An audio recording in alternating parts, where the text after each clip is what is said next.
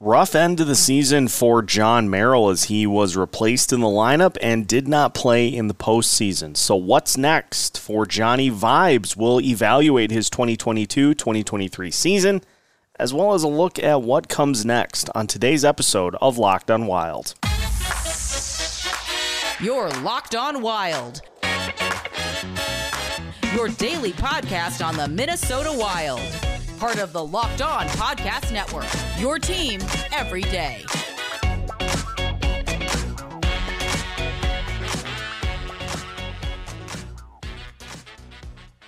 What's happening, everybody? Welcome to another episode of Locked On Wild, your daily Minnesota Wild podcast, part of the Locked On Podcast Network, your team every day.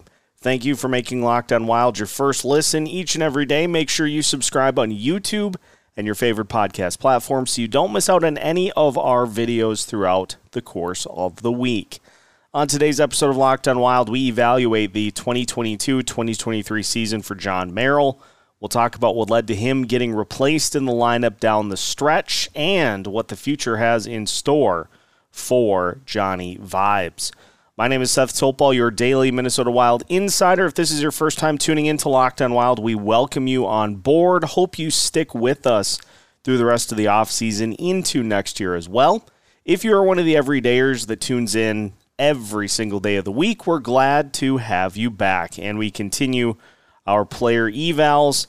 We're talking Jon Merrill, or as he is called by teammates, Johnny Vibes. And, uh, vibe's not great for Jon Merrill heading into this offseason. Merrill, after last year's career high in a lot of different categories goals, assists, points, uh, plus minus was a just off of a career best.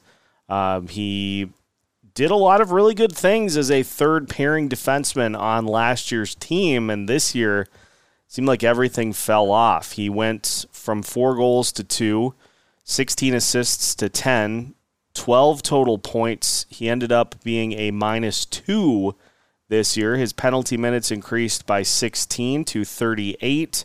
Uh, he ended up uh, having his on ice time on ice reduced by about uh, two minutes per game.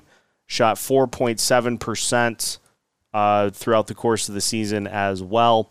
And just a, a lot of reduction in play for Jon Merrill this season. And I, I think it can be summed up as pretty distinctly uh, the fact that the offensive struggles for this team bled into the defensive side of the ice. It's it's easy last year when the team was as good offensively as they were, they were possessing the puck as much as they were. It was just taking a ton of pressure off of the defense, especially that third pairing because teams are behind most of the game that uh, you're able to kind of sustain offensively to where you're not asking them to do as much. This year, that was not the case. Your defensemen, by and large, are having to focus more on that end as opposed to stepping up in the play offensively and just kind of helping contain and maintain the zone. So that certainly hurt, but I think there was a lot to Merrill's overall game that just suffered this season as well. It just seemed like there were a ton of instances instances in which he found himself out of position, ended up getting kind of turned around, olayed, uh, blown past by various players on the way to the net to record goals. And so it was a performance that was just kind of discouraging to the point where, with several other players on this roster. You were just waiting for the time in which he was going to get scratched. It finally happened late in the season, and then he never came back into the lineup because you had Brock Faber and you also had John Klingberg that were acquired to fill that third pairing. I just, at this point, I don't know how you come back from that. As having been replaced. And I know we're talking third pairing defensemen. It's not it's not one of those like make or break positions. It's important, but it's not one of those make or break positions on a team. Uh, but that's just kind of that that those are the spots to tweak things and move things around to try to kind of inject some youth into this lineup. And so I wonder, as we'll talk about at the end of the show today, if we have reached the same point with John Merrill that we reached with Dmitry Kulikov, to where he was traded, caught everybody by surprise, ended up trading him to the Anaheim Ducks to be able to at least get something in return and to move him out of that spot. But we'll talk more about that at the end of the show. Did want to highlight some of what uh, Brett Marshall put together in his player cards uh, for Jon Merrill's season. Ranks amongst wild defensemen. Uh, Merrill was sixth in goals with two. He was seventh in shots with 43, fifth in hits, fifth in blocks. His possession contribution numbers were good 14, uh, 14 giveaways, which was second, 18 takeaways, which was second. But beyond that, I mean, goals for per 60 was sixth at 2.14. His goals against per 60, 2.38, was also sixth. So that goals for percentage, sixth amongst wild defensemen. The Corsi numbers right around that same area. Expected goals for and against um, between fifth and eighth. Power play numbers, he's not a guy that plays a ton on the power play or the penalty kill either. So, really, what are you getting? It's the office. It's the office clip where they bring in the uh, the two managers to kind of oversee what's going on what would you say you do here for uh, for Jon Merrill? And Brett goes on to uh, note this as well. Merrill's card is one of the few on the entire Wild roster that's riddled in red. Red is bad. There really aren't any areas he excels. Opposing teams take advantage of sometimes poor decision making and turn it into quick uh, quality scoring chances and goals. For a guy his size, he doesn't use his body very well physically, and he's often taking bad penalties. He's allergic to shooting the puck, and when he does, they're very low danger, ineffective shots. It's hard to really find anything encouraging about Merrill. If I had to pick something, it would be that it could be worse, especially for a guy only making a shade over a million dollars a season. I think the Wild should see if there's any sort of trade market for him because I just don't see him improving behind what Brett expects and I think a lot of us expect to be a uh, weaker team this upcoming season. So, forecast not great for uh, Jon Merrill going past this season because the other part of it, he pretty much is what he is. And so it it worked out last season because the offense was so good that it just took pressure off of everything. Without that this year, the defensive struggles, especially in that third pairing, really glaring.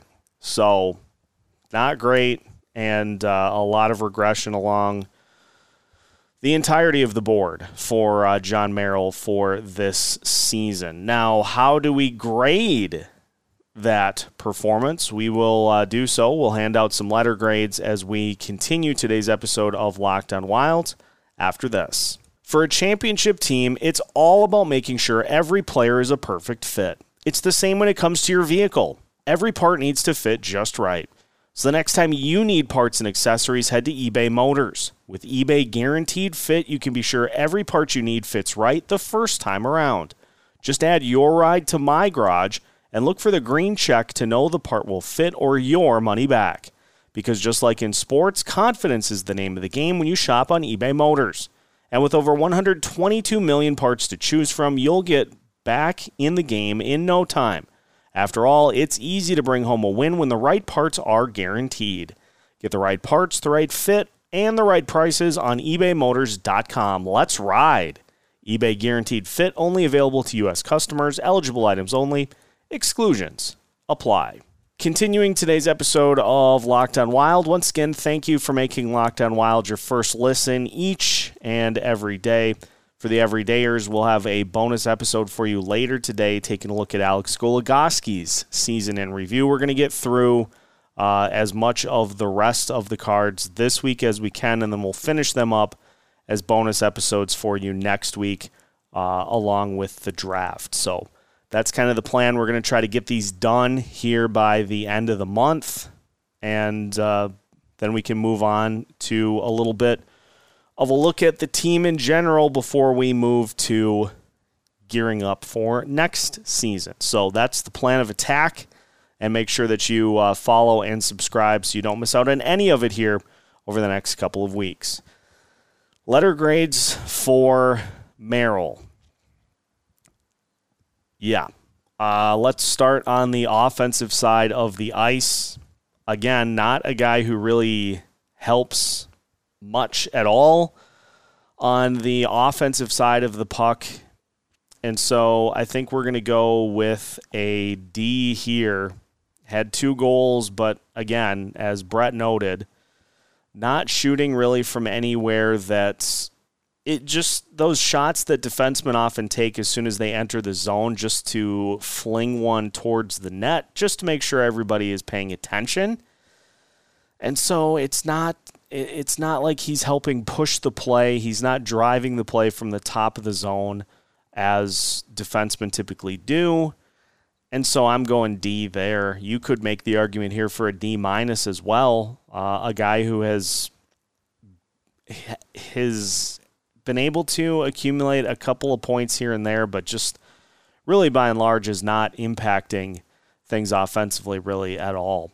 Uh, defensively this year, I think I'm going to go with a D plus. Uh, as as we heard, penalties were up this year. It just seemed like Merrill was um, not getting punished for things that other defensemen on the team were getting punished for, notably Calen Addison, in terms of positioning, in terms of play defensively, and um, just not really, not really able to not stand out like last year. Uh, was was seeming like a focal point and then got benched at the end of the season. So that uh, has to be factored in as well. So we're going D for offense. Special teams, uh, again, we're going to probably go with a D here because, as we noted, Merrill doesn't play a ton on either special teams unit. His uh, power play time of six minutes, six seconds ranked eighth amongst wild defensemen and really does not do much that you'd even want to have him being somebody on the power play on either unit. Penalty kill time of 76 minutes, 36 seconds. That ranked fifth amongst wild defensemen. But again, you're not playing him as a top pairing guy on that penalty kill unit. So playing a lot of second time, and, and even then, not high up on the priorities list unless players are injured filling in on that unit. So we're going to go we'll go D there because the numbers were not the numbers weren't particularly good on either unit uh, when Merrill did play. Now postseason, I think we're going to go F here, and here's why: because Merrill getting pulled out of the lineup before the postseason started was an indictment on his play that would have been at probably an F level had he played in the postseason, because you know how it works in the in the playoffs, is if you have somebody like that on the ice. We saw this with uh, Dmitry Kulikov last year against the St. Louis Blues. You have somebody on the ice like that, and they have a target on their back. When they're in the game, opposing teams try to capitalize every single time.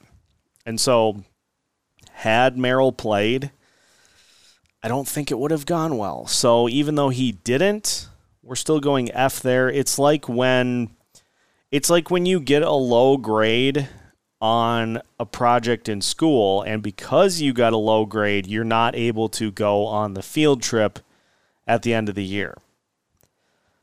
I don't know. I don't have personal experience in that regard, but that is the example that came to my mind. And so that's the situation that Merrill is in is you don't play well down the stretch and uh, you don't get to enjoy the um, you don't get to enjoy the spoils uh, of the postseason. Although to be frank, there weren't a ton to enjoy other than Game Three. So by and large, pretty low numbers for Jon Merrill, and uh, I think all things considered. We're probably going to go with a uh, D minus here. You could again, you could make a case for an F I think, in terms of overall grade, because look at some of the third pairing defensemen the Wild have had over the last few years. Uh, three years ago, it was Ian Cole, Carson Soucy.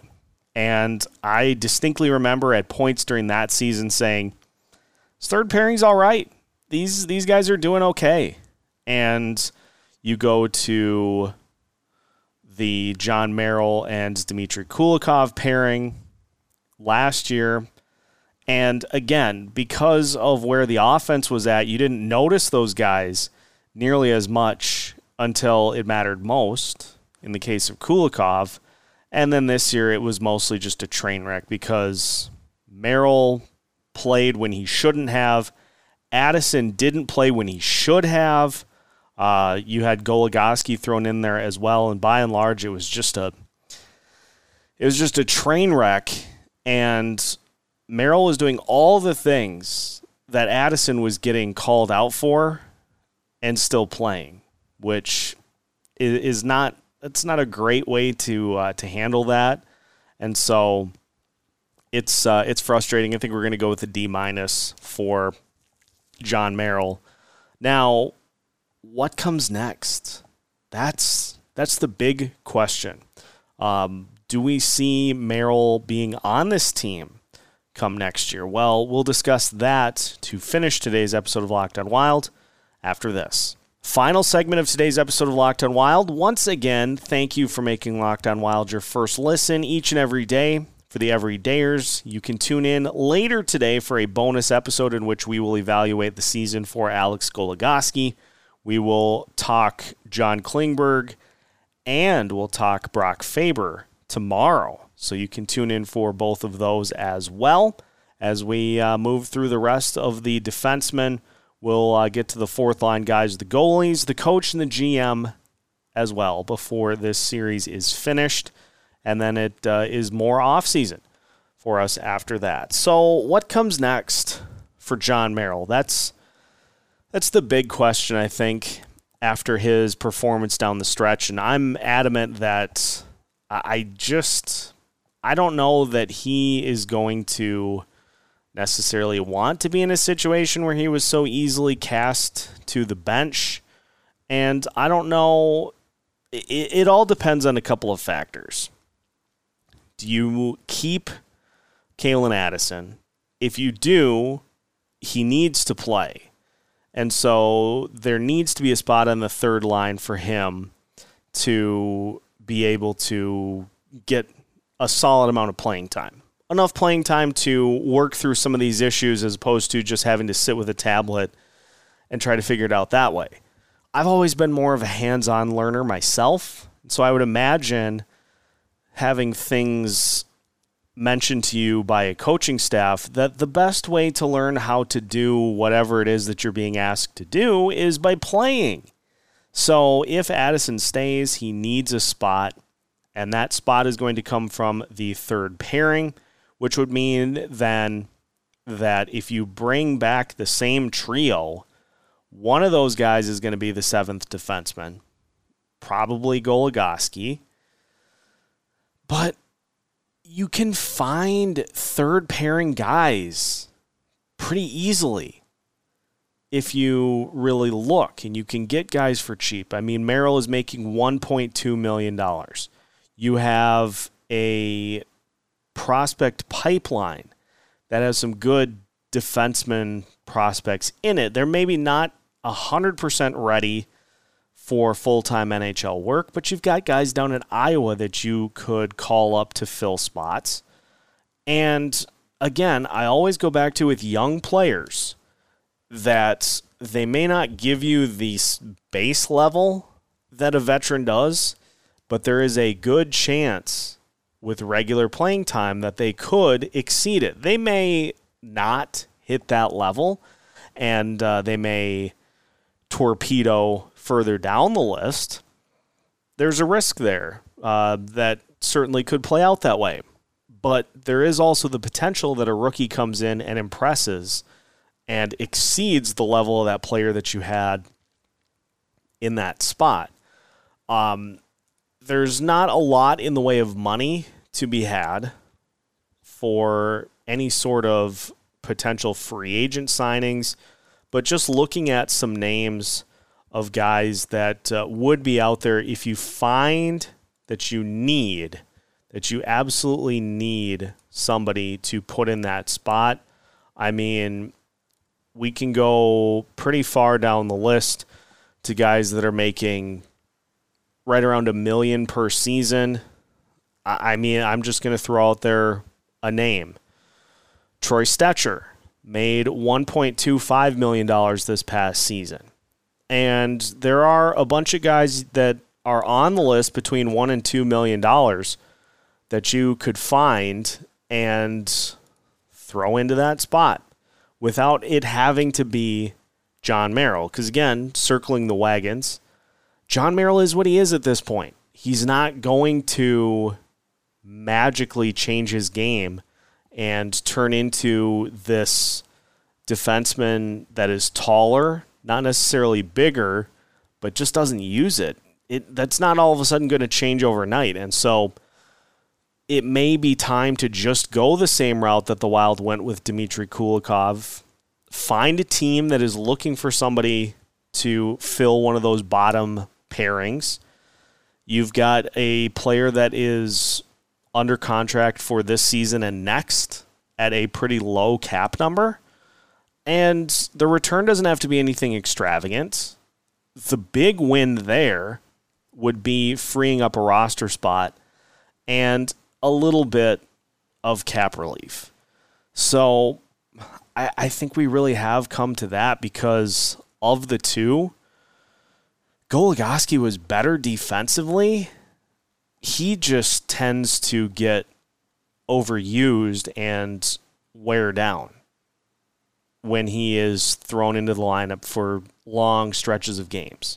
And so maybe that's a concern as well that then, well, if you're asking for Goligoski to play a more regular role, he's not capable of doing that. If there would be a way to move on from both, I think that would be preferable.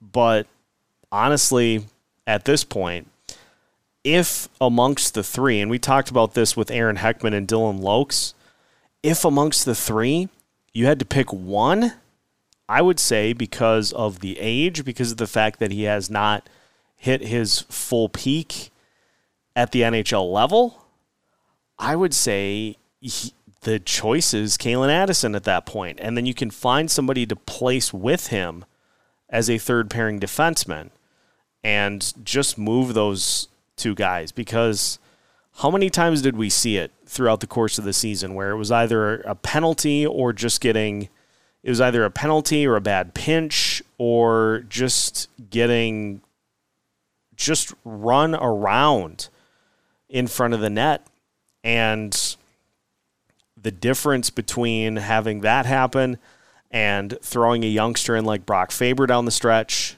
and just seeing a lot of that stuff magically disappear, it's telling. So, all in all, disappointing season for Jon Merrill. And um, I, I really wonder if Bill Guerin is working the phones to try to make something happen um, in that regard. Now, as as Denny noted, in yesterday's video, in which we talked with Alex about how the uh, the roster could look moving ahead to 2025, 2026, you might have to, maybe you have to attach something in order to get a team to take that type of a contract. But here's the other thing that I'll, I'll mention in that regard is you have a couple teams out there Arizona for one, who is just always looking for um, those types of players, just contracts to put on the books, whether they be players that actually play or guys that just sit on long term IR the whole season. They're looking for contracts to help them fill out that salary cap. And so it doesn't have to be for a ton. Sixth or seventh round pick, if you're lucky. But I, I think it is important to open up those spots and give a young player an opportunity to try to do a little better uh, in that situation.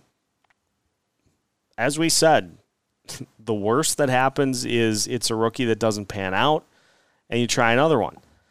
But you get somebody that hits, and all of a sudden you've got a, a Mason Shaw type situation where you have you've found a player who you say, hey, he's not you know, a, he's not a top pairing defenseman, but somebody that can play a role and looks pretty good at it.